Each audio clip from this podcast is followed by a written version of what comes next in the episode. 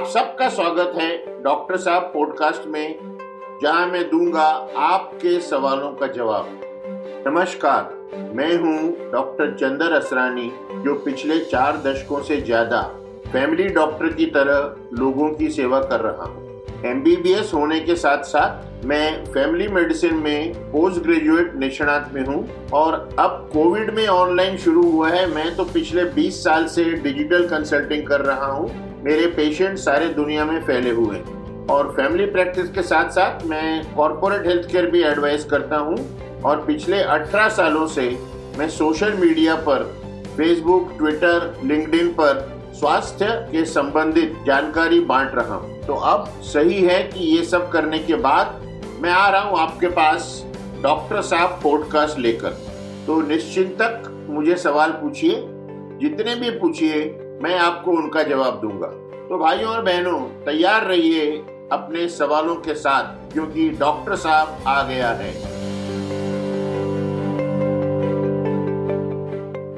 Sir last time आपने हमें बताया था कुछ महिलाएँ अपने पर्स में एंटासिड लेके घूमती हैं और दूसरों को भी कभी कभी दे देती हैं जो कहते हैं कि हमें एसिडिटी हो रही है। तो इसका क्या नुकसान है? देखो एंटी एसिड्स दो तरीके से मिलते हैं। एक होता है पीने की दवा बीच में एक कंपनी ने तो एडवर्टाइजमेंट निकाला था जो बहुत गलत था। कुछ लड़कियाँ गोलगप्पे खा रही हैं, कहती हैं, भैया, ये तीखा और डाल दो और उनके पर्स में वो पीने की दवा होती है। ये बिल्कुल गलत है। पीने की दवा जो एंटासिड है ना, वो अगर ज़्यादा लिए जाए तो उसकी वजह से हमें या कब्ज लग सकती है या हमें पतले दस्त लगने की बीमारी हो सकती है। क्योंकि उसमें मैग्नीशियम बहुत ज़्यादा होता है, एल्यूमिनियम और मैग्नीशियम सॉल्ट बहुत ज़्यादा होता है। जो लोग गोलियाँ खाते हैं, दो किस्म की गोलियाँ हैं, मैं नाम नहीं बताऊँगा यहाँ पे। एक का नाम खत्म होता है, जोल से, जेडो एली से खत्म होता है। ये गोलियाँ खाने से आपकी हड्डियाँ जल्दी कमज़ोर हो सकती हैं। आप सबने एक बीमारी का नाम सुना होगा, ऑस्टियोपोरोसिस, जहाँ हड्डियाँ बिल्कुल कमज़ोर हो जाती हैं, जल्दी टूट सकती हैं। तो ये गोलियाँ ज़्यादा खाने से, डॉक्टर की सलाह के बिना खाने से आपकी हड्डियाँ उम्र से ज़्यादा जल्दी कमज़ोर हो जाती हैं और इससे किडनी पे भी फ़र्क पड़ता है, गुर्दे पर भी फ़र्क पड़ता है। आपका गुर्दा काम करना बंद कर सकता है। इसलिए कोई भी एसिडिटी की दवा अपने डॉक्टर से पूछे बिना न खाएँ और जितने दिन डॉक्टर ने बताया है, उतने दिन ही खाएँ। देखिए अच्छा लगता है कि आपको एक दवा का नाम मालूम है जो रामबाण जैसे काम करता है, लेकिन डॉक्टर बनना इतना आसान नहीं है। नुकसान बहुत ज़्यादा होते हैं। एसिडिटी एक ऐसी चीज़ है जो ना ही मैंने अपने पेशेंट्स में देखी है बट इन जनरल हर घर में देखा है कि लोग एंटासिड रखते हैं या फिर ये सारी चीज़ें करते रहते हैं। आप थोड़ा इन जनरल कुछ कहना चाहेंगे हमारे दर्शकों को? तो जो हमारे सुनने वाले एसिडिटी से तकलीफ़ में हैं उन्हें मैं कुछ टिप्स देना चाहूँगा। ऐसे फल और सब्ज़ियाँ खाएँ जो कम एसिड होता है जिनमें। अगर आपको ये लगता है ना कि आप एक ही बार खाना खा के खुश रह सकते हैं तो गलत है। छोटी छोटी फ्रीक्वेंट मील्स खाएँ। यानी कि आप दिन में छह सात बार नाश्ता कर लें। ऐसा ना हो कि आप सुबह नाश्ता करके निकलें, फिर रात को आप महाभोजन करें, दिन भर आप खाली रहें, पेट खाली रहे, वो गलत बात है। रात का खाना खा के तुरंत सोने न जाएँ। जैसे हमने कहा था, दो से ढाई घंटे लगते हैं पेट खाली होने में। तो आपको दो से ढाई घंटा समय देना चाहिए रात के खाने के बाद कि आपका खाना हजम होकर पेट से आगे आंतों में चला जाए। तो कम से कम दो घंटे का गैप तो रखिए आप खाने और सोने के बीच में। वज़न अपना कंट्रोल में रखिए। वज़न बढ़ना नहीं चाहिए क्योंकि मोटापे से फिर रिफ्लक्स के चांसेस बढ़ जाते हैं। और आप कहेंगे ना कि मुझे अभी तक तो रिफ्लक्स नहीं है तो मोटापा और बढ़ेगा तो रिफ्लक्स आ सकता है। रेगुलर कसरत करते रहिए, क्योंकि कसरत करने से जब हमारा शरीर, हम शरीर की कसरत करते हैं, शारीरिक कसरत करते हैं तो हमारे अंदर के जो ऑर्गन्स हैं, उनकी भी कसरत हो जाती है। मेरे खाने की 40 फुट नली फिर बहुत अच्छी तरह सांप की तरह लहरा के घूमती है, वो कहीं रुकती नहीं है। कसरत करना रेगुलरली बहुत ज़रूरी है। पाँच दिन कम से कम सात दिन में आपने कसरत करनी चाहिए। कम से कम दो से ढाई लीटर पानी पिए और बाकी जो छुपा हुआ पानी है, चाय, सब्ज़ियाँ, रसों में, सब्ज़ी की रस में, दूध में, दही में, वो मिला के आपको तीन लीटर दिन भर का हो जाता है लिक्विड खाने से आधा घंटा पहले और आधा घंटा बाद में पानी न पिए, क्योंकि अगर आप पहले पिएँगे तो जो एसिड है वो पानी से डाइल्यूट हो जाएगा और हाजमा आपका बिगड़ सकता है और दूसरा आपकी भूख कम हो सकती है. और तुरंत पिएँगे तो आपको फिर ऐसा हो सकता है कि जो आपका खाना हजम होने के पहले वो डाइल्यूट हो जाए, जो हाइड्रोक्लोरिक एसिड का पूरा काम है भोजन को हजम करना, वो नहीं हो पाता। जिन्हें रिफ्लक्स है, जिन्हें एसिडिटी की तकलीफ़ है और खास करके छाती में जलन होती है, मुँह में खट्टा पानी आता है, वो बहुत टाइट कपड़े ना पहने, बहुत टाइट बेल्ट पट्टे ना पहने, जो उनके पेट को दबा के रखे। क्योंकि इससे प्रेशर से वो एसिड वाल्व वीक होने की वजह से फिर आपकी नली में जाएगा और आपको रिफ्लक्स की तकलीफ़ हो सकती है।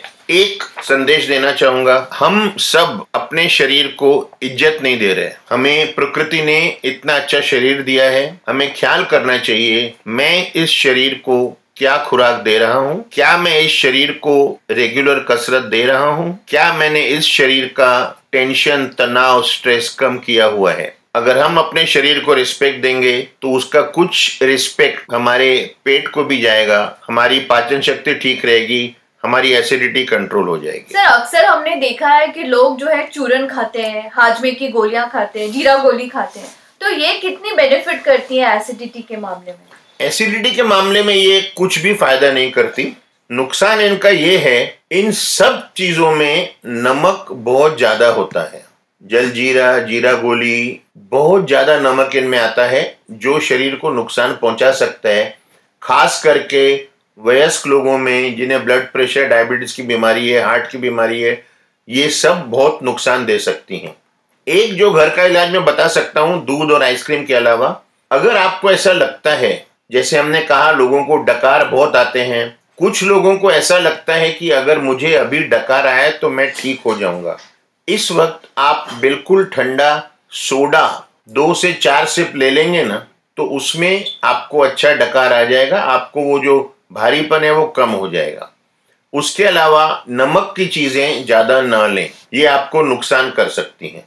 सर, आपने कहा था कि वाल ढीला होता है तो उसके लिए कोई ऑपरेशन की ज़रूरत होती है? ऑपरेशन होता है, लेकिन उसे हम लोग कोशिश करते हैं कि ना करें, क्योंकि बहुत बड़ा ऑपरेशन होता है। आप सोचो ना, छाती और पेट दोनों चीर के वो वाल को रिपेयर करना। हाँ अगर किसी का बहुत ज़्यादा बीमारी बढ़ गई है, जो दवाई से नहीं ठीक हो रही, और इस तरीके से सोने की पोजीशन हटा के भी नहीं ठीक हो रही तो हम सोचते हैं, लेकिन आप ये मान के चलो अगर मेरे दस हज़ार पेशेंट हैं रिफ्लक्स के तो मैं शायद एक में भी वाल का ऑपरेशन नहीं कराऊं। सर अक्सर जिन्हें एसिडिटी की प्रॉब्लम होती है उन्हें कहा जाता है कि दूरबीन से चेक किया जाएगा जिसे हम स्कोपी भी कहते हैं। तो इससे क्या चेक होता है? देखो जब असली जो बीमारी का निदान करते हैं ना वो हम क्या कहते हैं कि किसी टेस्ट से हो जाए या डॉक्टर खुद देख सके। अब पेट में एसिड कितना बन रहा है, पेट के अंदर कितना जला है, कितना नहीं जला है, उसके लिए कोई टेस्ट नहीं है। पुराने जमाने में एक टेस्ट होता था जिसे हम लोग बेरियम मील कहते थे। एक तरह का पेस्ट पिला के पाँच सात एक्सरे होते थे, लेकिन वो सिर्फ़ अल्सर के लिए बताते थे, वो एसिडिटी को नहीं बताते थे। जब से ये दूरबीन आई है, जिसे हम लोग एंडोस्कोपी कहते हैं तो ये मुँह से एक छोटी नली डाली जाती है और वो डॉक्टर कैमरे के थ्रू पेट के अंदर देख सकता है क्या हालत है, जला हुआ है कुछ भाग की नहीं, कौन सा भाग जला हुआ है, कितना जला हुआ है, अल्सर है कि नहीं। अगर अल्सर है तो वहाँ से एक टुकड़ा निकाल के बायोप्सी हो जाती है और ये करना बहुत आवश्यक है, इसके बिना हम इलाज सही नहीं कर सकते। सर, ये दूरबीन से चेक कराना कितना ज़रूरी है? हमारे एक श्रोता है, मिस्टर इम्तियाज़ जी, उन्होंने लिखा है कि उन्हें डर लगता है तो वो करवाएँ सेफ़ है? ये उन्हें आप जरा बताएँगे। इम्तियाज़ जी, ये करवाना सेफ़ है और ज़रूरी भी है, क्योंकि एक चीज़ का जो मैंने ज़िक्र अभी तक नहीं किया, एक खास बैक्टीरिया होता है, जिसका नाम होता है एच पाइलोरी ये बैक्टीरिया एसिड बढ़ाने के लिए खास जाना जाता है।